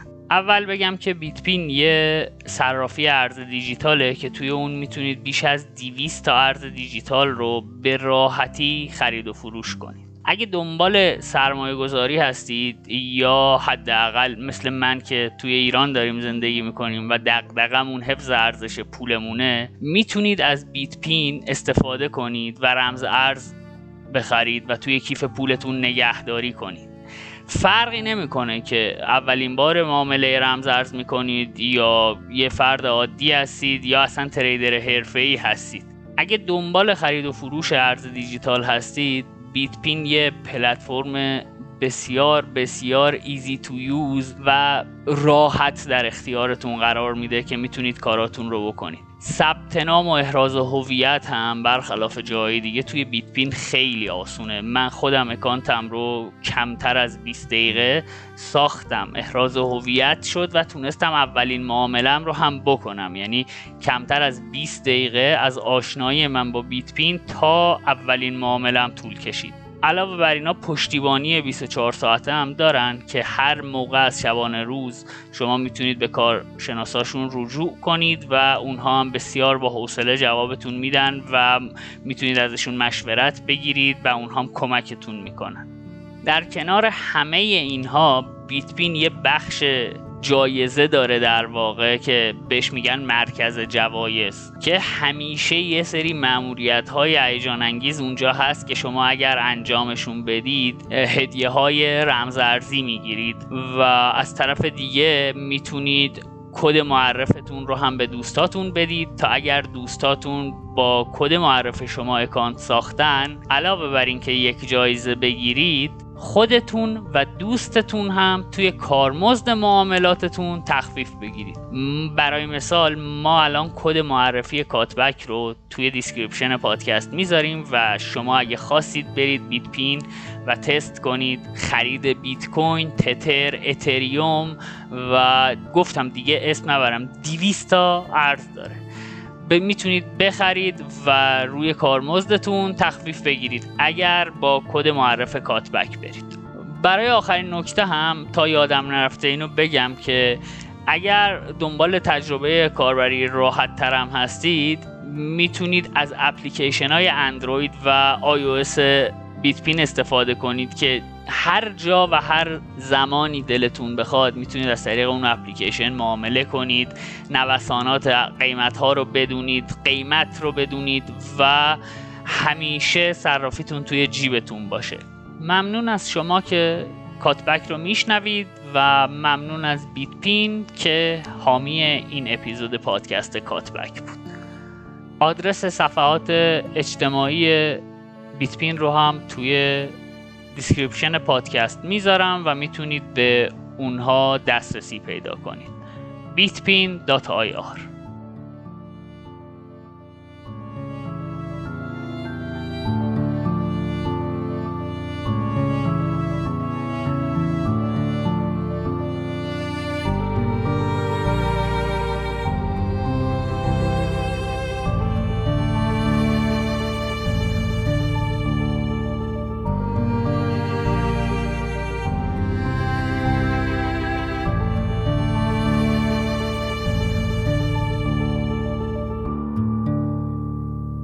خب ما برگشتیم و بعد از بریک فرهاد هم به ما اضافه شده. بریم سراغ فینال چمپیونز لیگ بین منسیتی و اینتر. بازی که منسیتی بازی رو برد و سگانه امسالشون رو کامل کردن. فرهاد سلام و اینکه چطور بازی رو دیدی؟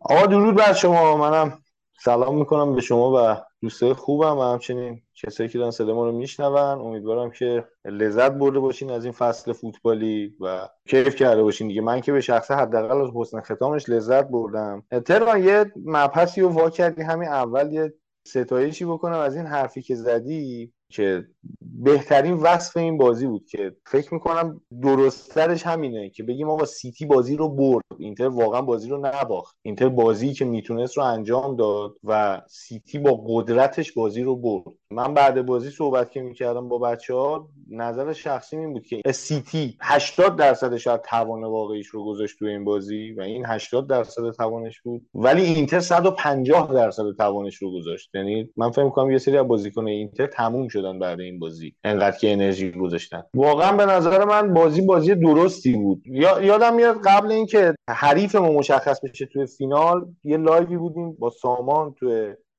برنامه سوت پایان. اونجا سامان به من گفت که دوست داری رقیبتون کی باشه تو فینال؟ من گفتم من شخصا اسم می‌کنم سیتی برای ما حریف بهتریه. بعد سامان یه پوزخندی هم زد که بابا بیا برو بابا شیش تا بهتون می‌زنن و فلان اینا. ولی رویکرد من این بود دیگه که سیتی تیمیه که ببین توی یه بازی فوتبال اساسا تیمی که squad بهتری داره می‌تونه بازی رو برای شما تعریف بکنه دیگه. بازی رو دست بگیره. بازی اونا غالب میشه به زمین. و خب سبک بازی اینتر در مقابل رئال سبکی بود که فکر می‌کنم ما جفتمون می‌خواستیم اینم بازی بکنیم. و خب با توجه به کیفیت بالاتر احتمالا خیلی راحت به ما چیره می‌شد. ولی توی بازی با سیتی سیتی بازی رو می‌کرد که ما رو وادار می‌کرد بازی رو بکنیم که بلدیم. یعنی نه چیزی اضافه تر نه چیزی کمتر. همون کاری ما باید می‌کردیم در مقابل سیتی که فقط همون کار رو بلدیم. برای همین فکر می‌کنم اینتر بازنده سربلندی بود تو این بازی. سلام می‌کنم منم به فرهاد عزیز. فقط اینکه آقا این ویدیو هست. من کی گفتم سیتی 6 تا به اینتر می‌زنه اصلا صحبت من هست. گفتم نه اون نگاه تو دارم میگم آها نه اصلا نگاه تیم بود. نه یاد باشه اونجا هم به من گفتی که رئال فکر نمی‌کنی راحت تر باشه از سیتی. گفتم والا من اینجوری فکر نمی‌کنم. من هنوزم ف... ببین من ا... یه... یه دونه برنامه قبل از اون من با نوید گرفتم خب که بعد بازی رفت میلان و اینتر بود که اونجا اصلا جملم هست. دقیقا کلمه به کلمه میگم. گفتم که من میگم و یادداشت کنید. یعنی این حرفم زدم که یادداشت کنید. اینتر اگر بره فینال جلوی هیچ رقیبی چه سیتی چه رئال از قبل بازنده نیست. و بازی خیلی خوب و پایاپای ارائه خواهد داد. من هنوزم معتقدم اینتر رئالو میزنه یعنی راحت تر از بازی سیتی. سامان این حرفی که می‌زنی حالا یه خود تنامیزه دیگه. حالا نمیشه راجع به این اتفاقی که نیفتاده خیلی صحبت کرد. اصلا ندارم خیلی بهش ورود بکنم. ولی بازم میگم با توجه به شکل و شمایل بازی رئال به ما اجازه نمی‌داد که ما انقدر عقب بشینیم توپ از عقب بگیریم یه دونه بزنیم زیر توپ مثلا بتونیم تو حمله ضد حمله داشته باشیم. به رئال ضد حمله زدن سختتر از سیتی بود.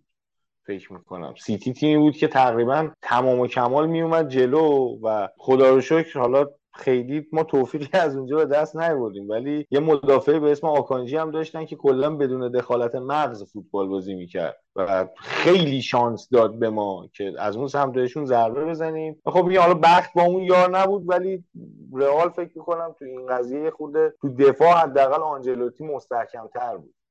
ولی در کل می حالا اتفاقی که نیفتاده خیلی نمیشه راجبش صحبت کرد. بهتره به چیزهایی که انجام شده بپردازیم. در کل یه, یه اتفاق خوبی افتاد این که ژکو اول بازی فیکس بود. من معتقدم که حالا شاید ژکو خیلی باز بدترین بازیکن زمین بود در کل فکر کنم در همه دقایق بازی. و هیچ کاری نتونست انجام بده. ولی خب من خوشحال بودم ژکو فیکسه چون من اینزاگی رو می‌شناسم می‌دونم دقیقه 60 انگار مثلا یه حاله نوری دورش جمع میشه و بهش میگه آقا تعویض کن. و این باید تعویض رو انجام بده. دقیقه 60 هم تعویضی که اون انجام می‌داد صد درصد این بود که مثلا اگه لوکاکو فیکس بود لوکاکو رو می‌خواست بکشه بیرون ژکو بیاره. و خب خوبیش این بود که ما می‌رسیم نیمه دوم حداقل لوکاکو رو داریم. اینم یکی دیگه از اتفاقات خوب بود. من فقط یه مقداری مشکل داشتم با یه سری تعویضای اینزاگی که این دیگه بازی بازی آخر بود. یعنی مهم نبود که یه بازیکن بیش از حد خسته بشه یه بازیکن حتی امکان مصدومیت براش به وجود بیاد. خیلی اتفاق بدی نمیافتاد اگه یه بازیکن ما مثلا مصدوم می‌شد یه ماه بعد میشه خونشون ما اینجا باید هرچی داشتیم میذاشتیم. نمی‌دونم آوردن بلانوا خود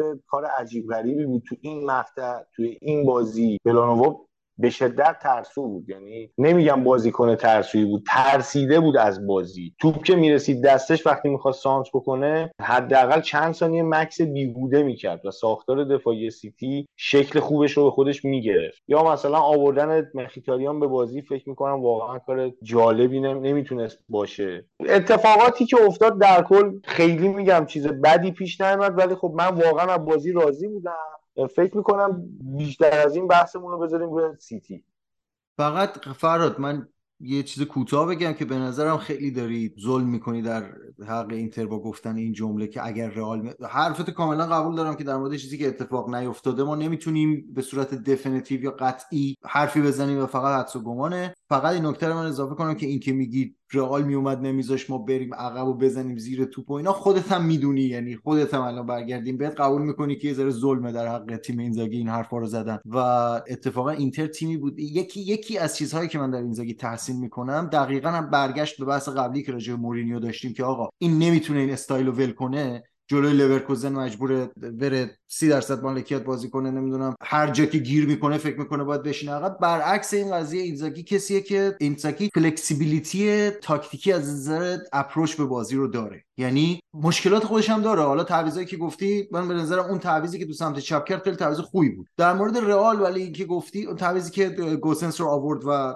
در واقع دیمارکو رو برد عقب. ولی یعنی با توجه به داشته هاش شما می‌بینی که مربی فکر کرده و به یه چیزی رسیده و نزدیک نزدیک بود جواب هم بده گل بزنن رو همون پاس گل بود دیگه اون. اینتر حتی جلو سیتی هم مالکیتش طوری off نبود. یعنی 45 درصد فکر کنم مالکیت داشت. جلو ایکس جی و اینا که جای خود من جلوی رئال من دلیل دارم که میگم. حالا دلیل تاکتیکی هم حتی می‌تونم بیارم. اینتر نقطه قوتش خب 3 5 2 که بازی می‌کنه. دو تا wing back هایی هستن که حالا این سمت دونفریز و اونور دیمارکو که جفتشون هم تو این هفته اخیر خوب تو اوج بودن خصوصا دیمارکو. و دقیقا مسئله اینه که رئال این اواخر دیگه آقا کارواخال که دیگه سن و سالی ازش گذشته و واقعا از نیمه دوم به بعد کارواخال اینطوری میشه که جلو که میره دیگه عقب نمیاد یعنی نمی‌کشه که بیاد عقب. و اونورم کاماوینگا رو بازی می‌داد توی بک چپ که خب اصلا بازیکن تخصصی اونجا نیست و هر چقدر که این فوتبالیست فوتبالیست خوبی باشه حتی positioning ش اونجا گاهی اوقات مشکل داره و مسئله داره. به خاطر همین فکر می‌کنم که اتفاقا من باز روی حرفم هستم. می نمیشه ثابت کرد. تنها راهی که اثبات بشه اینه که مثلا فصل بعد با هم همگروه بشن ببینیم که جلو هم دیگه چه بازی ارائه من فکر می‌کنم که اینتر رئال رو می‌زد و قهرمان میشه در مورد حرف فرهاد که گفت سیتی رو بیشتر میپسندید برای فینال من از نگاه هوادار اینتر بخوام بررسی کنم. نظرم رو بگم اگه جای هوادار اینتر بذارم خب سیتی شاید تیم قابل پیش بینی تری یعنی برنامه مدون و مشخص تری داره و از این لحاظ شاید عوامل غیر قابل پیش بینی که ممکن بود جلوی رئال رخ بده نسبت بازی سیتی بیشتر بود. و این باعث شد که خب یه ذره ترس درونی خود هوادارهای اینتر بیشتر باشه چون اونجا طرف بودن با نبوغ بنزما وینیسیوس بیشتر. و این می‌دونم مثلا هوادار با مقالی تیم بازی می‌کنم که تیمای بازیکن تکنیکی بیشتری داره. ترسم بیشتره. میگم هر چقدر تیم من درست پلن بچینه هر چقدر تاکتیکش درست پیاده بشه ممکنه نبوغ اونا بازی رو به هم بزنه و اصلا کلا ریتم بازی رو برعکس بکنه. ولی حالا در مورد این فینال خیلی جالبه که تقریبا هر دو تیم همون چیزی که ازشون انتظار می‌رفت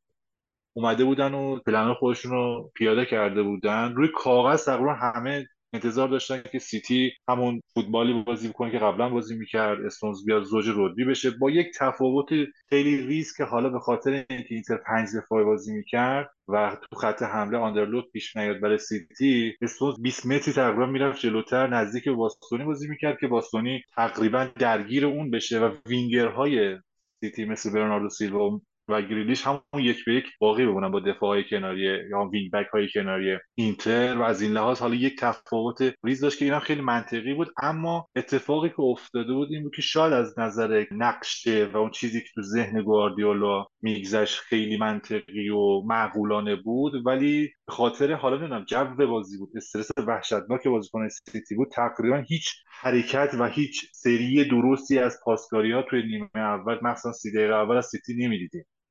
و اون اتفاقی که استونز رو یه ذره دور کرده به رودری باعث شد که فشار رودری بیشتر بیاد و رودری یک کنم بدترین بازی فصل Champions League ش تو نیمه اول داشت نمایش میذاش و این تقریبا این استرس هی داشت منتقل می‌شد به دفاع خود سیتی. یعنی دفاعی که قبلا می‌دونیم که چقدر خیلی راحت زیر فشار می‌تونن توپو بدن به بازیکنان هم تیمیشون. این احساس باعث شده که کل تیم دچار یک فروپاشی روانی بشه. اصلا نمی‌تونستن بازیشون رو انجام بدن. و حالا جالبه که خود گواردیولا داشت نشون می‌داد هی می‌گفت relax relax. و خود گواردیولا متوجه شده بود این قضیه رو. از طرفی هم اینم در نظر بگیریم که اون block دفاعی هم که سیمون اینزاگی چیده بود خیلی مناسب بود و تقریبا نمیذاشت اون نفوذهایی که اون progress ایی که توی کانال های half-space چپ داشتن مخصوصا جایی که گندوقان حضور داشت رو block می‌کردن با بارلا البته اینجا یک باز دوباره تغییری داد که فکر کنم تو 25 دقیقه اول گندوقان داشت شماره ده بازی می‌کرد. پشت ارلینگ هالند و دیبروینه میومد توپو می‌گیره به رسیور و از دقیقه 25 بعد فهمید گواردیولا که داره اشتباه می‌کنه و دقیقا برگردون به همون سطح کلاسیکی که ما دیده بودیم. یعنی دیبروینو حالا سعی می‌کردن یک 9 ده باشن و از زوجسازی تشکیل بدن. یه موقعیت هم تک موقعیت بازی تو نیمه اول هم تقریبا از اون صحنه اون همکاری بین این دو نفر شکل گرفت.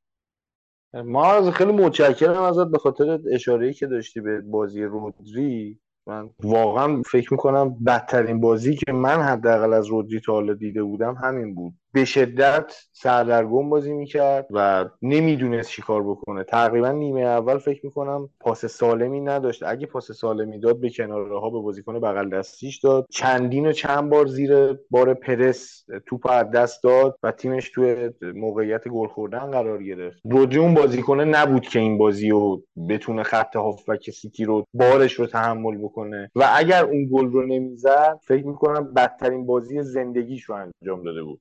ولی خب گل زد حداقل بازی برای خودش برگشت. ولی خط هافبک سیتی رو به نظر من جان استونز به شکل باور نکردنی مدیریت کرد. یعنی من اصلا انتظار نداشتم از جان استونز یه همچین فوتبالی ببینم. سه چهار بار توپو گرفت چرخید دو تا بازیکن اینتر رو به اصطلاح از بازی خارج کرد و اصلا من باورم نمی‌شد که این تکنیکی که دارم می‌بینم از جان استونز بازیکنی که ما به عنوان یک دفاع مرکزی میشناسیمش. ولی خب چشمی که گواردیولا تو این مسئله داره هافبک شناسی احتمالا گواردیولا از هر موجودی روی زمین می‌تونه هافبک درونش رو کشف بکنه و بیاره اون وسط بازی بده و اونم بازی خوبی انجام بده. من واقعا حسرت خوردم نسبت به بازی که جان استونز داشت می‌کرد واقعا سیتی رو نجات داد دیگه. فکر می‌کنم کل بار مالکیت و حفظ توپ سیتی تا یه حدودی افتاد روی دوش جان استونز. به خصوص حتی توی کارهای دفاعی هم بسیار خوب عمل می‌کرد. و یه نکته دیگه که داشت این بازیکن به خاطر فکر می‌کنم حداقل به خاطر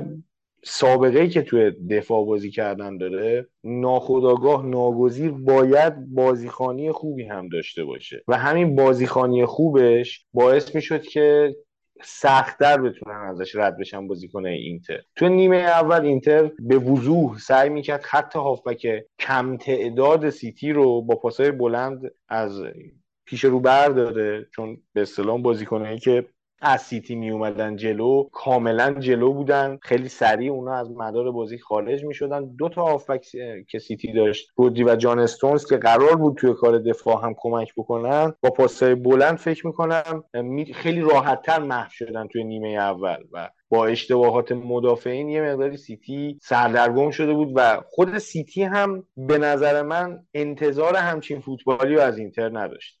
یکی دیگه از دلایلی که این اتفاق افتاد فکر می‌کنم فشاری بود که خبرگزاری ها روی رسانه ها به قولی روی سیتی گذاشتن که گواردیولا هم خیلی سعی کرد اینو رو تیمش برداره. ولی خب حداقل تو نیمه اول می‌تونستیم ببینیم که ظاهرا موفق نشده بود. و همین باعث شد یه مقدار سیتی سردرگم بازی کنه تو نیمه اول. نیمه دوم اوضاعشون بهتر شد و تونستن بازیشون رو غالب بکنن به اینتر که گلم زدن. و قابل پیش بینی هم بود که گل می‌زنن تو نیمه دوم. به خصوص وقتی نیمه شروع شد و سبک بازیشون رو دیدیم. ولی واقعا خیلی خیلی به قول نوید بعد بازی با هم صحبت می‌کردیم. نوید می‌گفت کاش که بد بازی کرده بودیم و میباختیم. اینجوری پذیرشش خیلی ساده تر بود می‌دونی؟ بازی واقعا بازی خوبی بود دیگه. یعنی من واقعا یک فینال دیدم بعد از مدت ها یک فینال واقعی. حالا اینکه اینتر هم یه سمتش بود مزید بر علت شد که ازش لذت بردم. ولی ماهیت یک فینال فکر می‌کنم همینه. به خصوص نیمه دومش.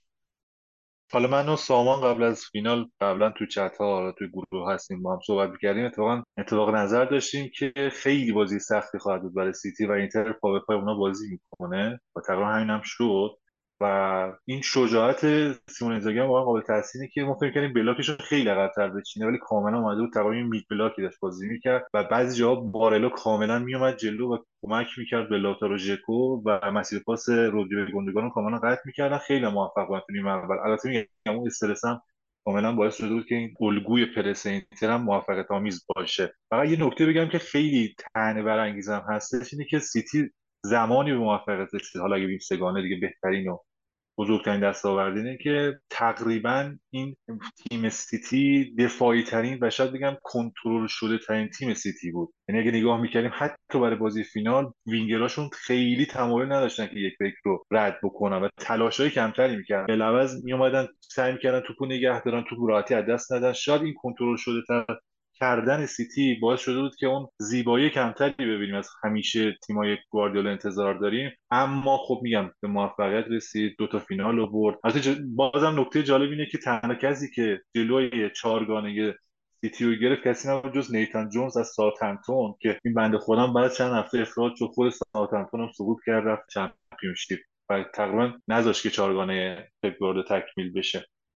آقا والا دیگه به اینجا رسیدیم که ما تقریبا یه مدتی هر بازی رو که راجبش حرف می‌زنیم در مورد شجاعت و مفهوم شجاعت هم واقعا صحبت می‌کنیم. خوب شد که ما رضا اشاره کرد. به آقا حالا اصلا محل قرار دادن به دفاعی هیچی. high press dynamic ی که اینا اول بازی انجام می‌دادن روی سیتی. خب شما تصورش بکن. ببین خب داری میری جلوی یه تیمی که همه دارن میگن آقا بهترین تیم جهانه و نمی‌دونم اصلا با فاصله زیادی خب بقیه تیم ها رو توی پریمیر لیگ از رده خارج کرده. شما میری جلو این تیم از دقیقه یک شروع می‌کنی با اون پرس پرفشار های پرس. حالا همینجوری که ماورزا گفت لاتارو و ژکو که خب کاملا می‌رفتن و درگیر می شدن و پشت سرشون هم ما می‌دیدیم که بارلا و هاکان و بروزوویچ خیلی حساب شده. محلشون رو تغییر می‌دادن میوادن ساپورت می‌کردن خط دوم پرس رو. یعنی می‌خوام بگم که اصلا بازی که شروع شد شما اعتماد به نفس رو توی این اینو من خیلی خوشم میاد تو اینتر و اون چیزی که من می‌دیدم تو این تیم و بنا به اون حرف همونجوری که ماورزا گفت چه تو صحبت خصوصی چه تو صحبت عمومی گفته آقا این تیم میاد و میجنگه. دقیقا همینه که ببین یه موقعی یه تیمی نسبت به فوتبالی که خودش بازی می‌کنه خود آگاهی داره. یعنی چی؟ یعنی دقیقا خودش می‌دونه که آقا ما سطحی از فوتبال رو به عنوان یک تیم داریم ارائه میدیم که این رو می‌تونیم جلوی هر تیمی کمابیش اجرا کنیم. خب این خیلی حرف مهمیه. اون فوتبال می‌تونه یه فوتبال کاملا دفاعی باشه. خب یعنی شما می‌تونی همون فوتبال دفاعی خودت رو داشته باشی. می‌تونی یک فوتبال هجومی باشه. می‌تونه فوتبالی مثل فوتبال تیم اینزاگی باشه که نبشه اسم کاملا هجومی روش گذاشت نبشه اسم کاملا دفاعی روش گذاشت. ولی این که شما این اعتماد به نفس رو داشته باشی که بگی آقا به عنوان یک تیم ما این قابلیت رو داریم که این فوتبال خودمون رو جلوی هر تیمی اجرا کنیم. خب اینو که حالا چه اون تیم سیتی باشه چه رئال باشه چه حالا تیم باشه تو سری آ اینو شما تو کمتر تیمی چنین هویتی چنین اعتماد به نفس اسم شما می‌ذارم خداگاهی. چنین خداگاهی تاکتیکی رو تو کمتر تیمی پیدا بکنی. حالا خیلی من این مدت چند هفته تعریف کردم از اینتر. واقعا ولی احساس نمی‌کنم که اخراق کرده باشم. همون اقراقی کردی قطعا. خب چون کلا منم همین جوری هم دیگه. منم احتمالا همیشه در مورد قدرت بازیکن میلان اقراق می‌کنم. یعنی یه ترس مضاعفی دارم در مقابل تیم رقیب همیشگی و رقیب دیرینه. ولی خب یه مسئله ای که هست جالب فکر کنم بهش اشاره بکنم. میگن که بابای یه روز بهش میگن که آقا اگه تو دریا کوسه به حمله کنه چیکار می‌کنی؟ میگی میرم بالا درخت. یا آقا دریا درخت نره. میگه آقا من مجبورم. می‌فهمی؟ مجبورم. حالا حکایت اینتر هم تو این بازی همین بود. اینتر مجبور بود اینجوری بازی کنه. یعنی این بازی بود که بازی آخر بود و خیلی آینده اینتر بعد این بازی می‌تونست متفاوت بشه. البته شخصا بگم از یه وجهی من خوشحالم که اینتر قهرمان نشده چون اینتر اگه قهرمان می‌شد احتمالا 7 8 بازیکن اصلی اینتر رو این فصل میفروختن. هر کدوم از لم چوب حراج می‌زدن میفروختن. یه سری بازیکن از کالیاری و فلان قرضی می آوردن دوباره می‌گفتن آقا با این تیم می‌رسیم فینال و مثلا نمی‌دونم فلان می‌کنیم و چه می‌کنیم و چه ها می‌کنیم اینا. ولی اینتر نباید واقعا این بازی رو می‌برد. با 20 میلیون سرمایه گذاری که اونم سرمایه‌ای که از فروش بازیکن به دست اومده شما نباید قهرمان اروپا بشی. درست نیست واقعا به آقا این چه حرفیه می‌زنی؟ نباید بشی سامان. چرا باید بشی؟ چرا باید بشی؟ بابا تو خودت نسبت به تیمت نظرت نیست؟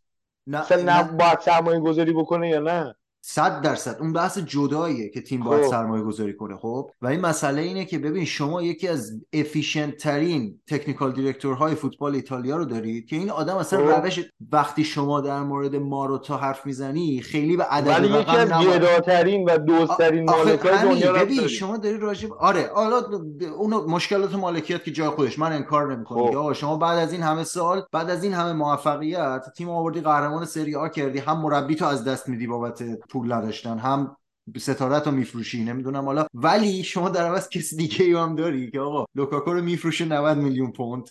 بعد همون رو برمیداره میاره قرضی و خیلی جالبه. اینو می‌خوام بهت بگم که این ماروتا این کارو تو این کارو تو یوونتوس هم داره میاره؟ ببین اینو تو یوونتوس هم این کارو کرده رفت تو چلسی رفت تو چلسی career ناموفقی داشت. و خودش احساس کرد که دوست داره برگرده اینتر به باشگاهش فشار آورد حقوقش رو کم کرد و این اتفاقی بود که افتاد تو این مسیر. برنامه ماروتا نبوده که لوکاکو رو بفروشه و بره دوباره قرض بگیرتش که. برنامه باشگاه این بود که آقا ما لوکاکو رو که فروختیم ژکو رو میاریم. دو سال حالا برای اون بازی می‌کنه می‌دونم. حالا به هر حال دیگه فراد در حال. نیا این فرصت رو دیده و قاپیده تو هوا. اینو می‌خوام بهت خب، بگم. بله. اون زمانی که ماروتا ببین این آدم با 10 میلیون توز و برداشت آورد یوونتوس که من فکر می‌کنم بهترین انتقال تاریخ فوتبال ایتالیا باشه. ولی خب کسی راجبش حرف نمی‌زنه. این آدم کسی بود که ماتری رو ما اصلا راجب مدیریت حرف نمی‌زنیم. من بیشتر راجب مالکیت صحبت خب نه این حرفت که میگی آقا چون اینتر سی میلیون خرج کرده اصلا نباید قهرمان می‌شد؟ و یا حالا الان اگه قهرمان می‌شد اینا می‌گرفتن میفروختن همه رو چهار نفر از کالیاری می آوردن اینا دیگه این... منم ببین راجع میلان بخوام حرف بزنم همین این مدلی ممکنه نگاه کنم ولی نه اینتر اگه قهرمان می‌شد به نظرم با شایستگی کامل قهرمان شده بود. هیچ مشکلی هم نداشت حالا به شکل نظرات متفاوته ولی من معتقدم تیمی که تلاش نکرده برای قهرمانی خب نباید بشه. من چون خیلی جا می‌دیدم به قول خود یه توییتی زده بودی که خیلی روح فوتبالشون درد گرفته سر اینکه سیتی قهرمان شده. من فکر می‌کنم اگه برعکس می‌شد بعد اون درد می‌گرفت. چون واقعا روی اتفاقات تیم قهرمان می‌شد. تیمی که برای این کار برنامه ریزی کرده من با سیتی خیلی مشکل دارم و احتمالا بعد از این هم یه اپیزودی خواهیم ساخت راجع به این داستان و من دلایلم رو اونجا خواهم گفت. اینجا نمی‌خوام ورود بکنم. ولی بحث اینه که اون تیم برای قهرمان شدن سالها داره برنامه ریزی می‌کنه و این تیم برای اینکه مثلا فقط مالک یه پولی در بیاره بره مثلا ماشین بخره بزنه به نام مثلا پسر خالش و از اینترپل فرار بکنه داره برنامه ریزی می‌کنه خب؟ و هیچ پولی توی تیم سرمایه گذاری نمیشه. همین الان خبر میاد آقا ما مثلا با فراتسی و نمی‌دونم ساسولو با همه توافق داریم. منتها آقای جانگ عزیز مثلا فرمودن که باید حتما تیم خروجی داشته باشه وگرنه نمی‌تونیم بخریم بازیکن خب آقا فایده این که تیم مثلا سهمیه چمپیونز لیگ می‌گیره نایب قهرمان میشه قهرمان جام حذفی میشه قهرمان سوپر جام میشه. اینا فایدهش چیه پس؟ مثلا ما فقط می‌خوایم مدال بگیریم به در دیوار باشگاه آویزون کنیم. پولاشو می‌خوایم بریم مثلا چیکار کنیم؟ می‌خوایم بریم چال بکنیم زیر باشگاه 150 سال بعد نقشه گنج بدیم دست مالک آینده. ما نمی‌خوایم همچین کاری بکنیم. ما می‌خوایم فقط یه باشگاهی داشته باشیم که پولی که در میاره رو سرمایه گذاری می‌کنه تو فوتبال. خب؟ و من معتقدم همون سالی که به قول خودت ما قهرمان سری شدیم. حالا به خاطر کرونا و نمی‌دونم اینا یه سری مشکلات مالی وجود داشت ولی قابل حل شدن بود. تو در مورد مثلا نحوه خرید کردن ماروتا داری صحبت می‌کنی ولی خب یه شخصی هم تو باشگاه هست به اسم آسیلیو که اون واقعا هرچی اون ماروتا بدبخت کار درست انجام میده این یه موقعی لغدی می‌زنه سطل شیر چپه می‌کنه. تو قضیه تمدید نشدن قرارداد اشکرینیان آسیلیو بزرگترین مقصره چون آسیلیو 50 بار مذاکره مذاکره کرد. سر فروش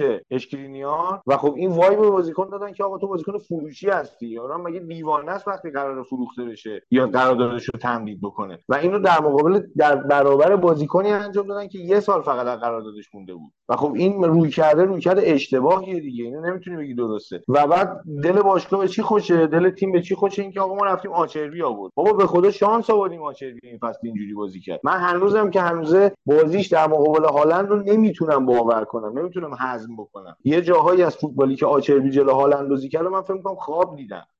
نمی‌تونی تو این حساب بکنی که بگی باشگاه اینجوری اداره میشه و فلان اینا. ولی خب به حالا میگم اتفاقات خوبی برای باشگاه افتاد برای این باشگاه افتاد. برای اون یکی باشگاه هم اتفاقات خیلی خوبی افتاد. و اون باشگاه بعد این همه سرمایه گذاری و نمی‌دونم بگیر و ببند و حالا فرار نمی‌دونم از فرپله مالی و فلان اینجور چیزا به اصطلاح لایرت کردن. بالاخره با برنامه ریزیش تونست به قهرمانی چمپیونز برسه. اولین قهرمانی چمپیونز تاریخشون هم همگام شدن با یه سگان سگانه با یه سگانه خیلی قدرتمند که تو همش فکر می‌کنم جنگیدن. من یکی از دلایلی که سیتی رو ستایش می‌کنم این فصل اینه که برخلاف همیشه که خیلی جا صحبت می‌شد تیمای گواردیولا با تیمای ضعیفتر دارن بازی می‌کنن و میان بالا همینجوری مراحل طی می‌کنن این فصل فکر می‌کنم برعکس شد دیگه. اینا به همه تیم خوبا خوردن. همه بازیهاشون بازی سختی بود همش هم با صلابت و با شایستگی بردن. بازی آسونی به هیچ وجه نداشتن. برعکس این ور که حالا این ور جدول یه مقداری حداقل نمی‌شد تیم فینالیست رو مثلا بگی بهترین تیم اروپاست اگه قهرمان میشه به شکل میگم حالا من نظرات شخصی خودم رو دارم. در مورد هواشی بازی حالا در مورد تاکتیکی که قطعا یه سری فکت چیز عجیب غریبی توش به وجود نمیاد. در کل می‌تونم بگم اینتر بازنده سرافرازی بود تمام تلاششو کرد و نمی‌دونم اون قسمت صحبتم رو شنیدین چون تاثیری نداشتی. بازم تکرار می‌کنم که اینتر 150 درصد توانش این بود و شاید مثلا سیتی 80 درصد توانش این بود و اختلاف دو تیمه فکر می‌کنم واقعا هم یه مقداری بیشتر از یکیچه. خب اگه حرف دیگه ای هم نیست فکر می‌کنم در تو هر سه تا فینال حرف زدیم. طبق رسمی که پارسال هم داشتیم پیارسال هم داشتیم. یادم نمیاد سال قبل درش داشتیم یا نه اگه راستشو بخواین و اینکه امیدوارم که از این اپیزود لذت برده باشین. این فصل اروپایی فوتبال تموم شد و خب طبیعتا فصل کاتبک هم تموم شد. هرچند که تو تابستون احتمالا برمیگردیم و محتوا خواهیم داشت اما خب بالاخره هر چی تولید بشه جزء فصل بعد حساب میشه. و اینکه مواظب خودتون باشین و خداحافظتون.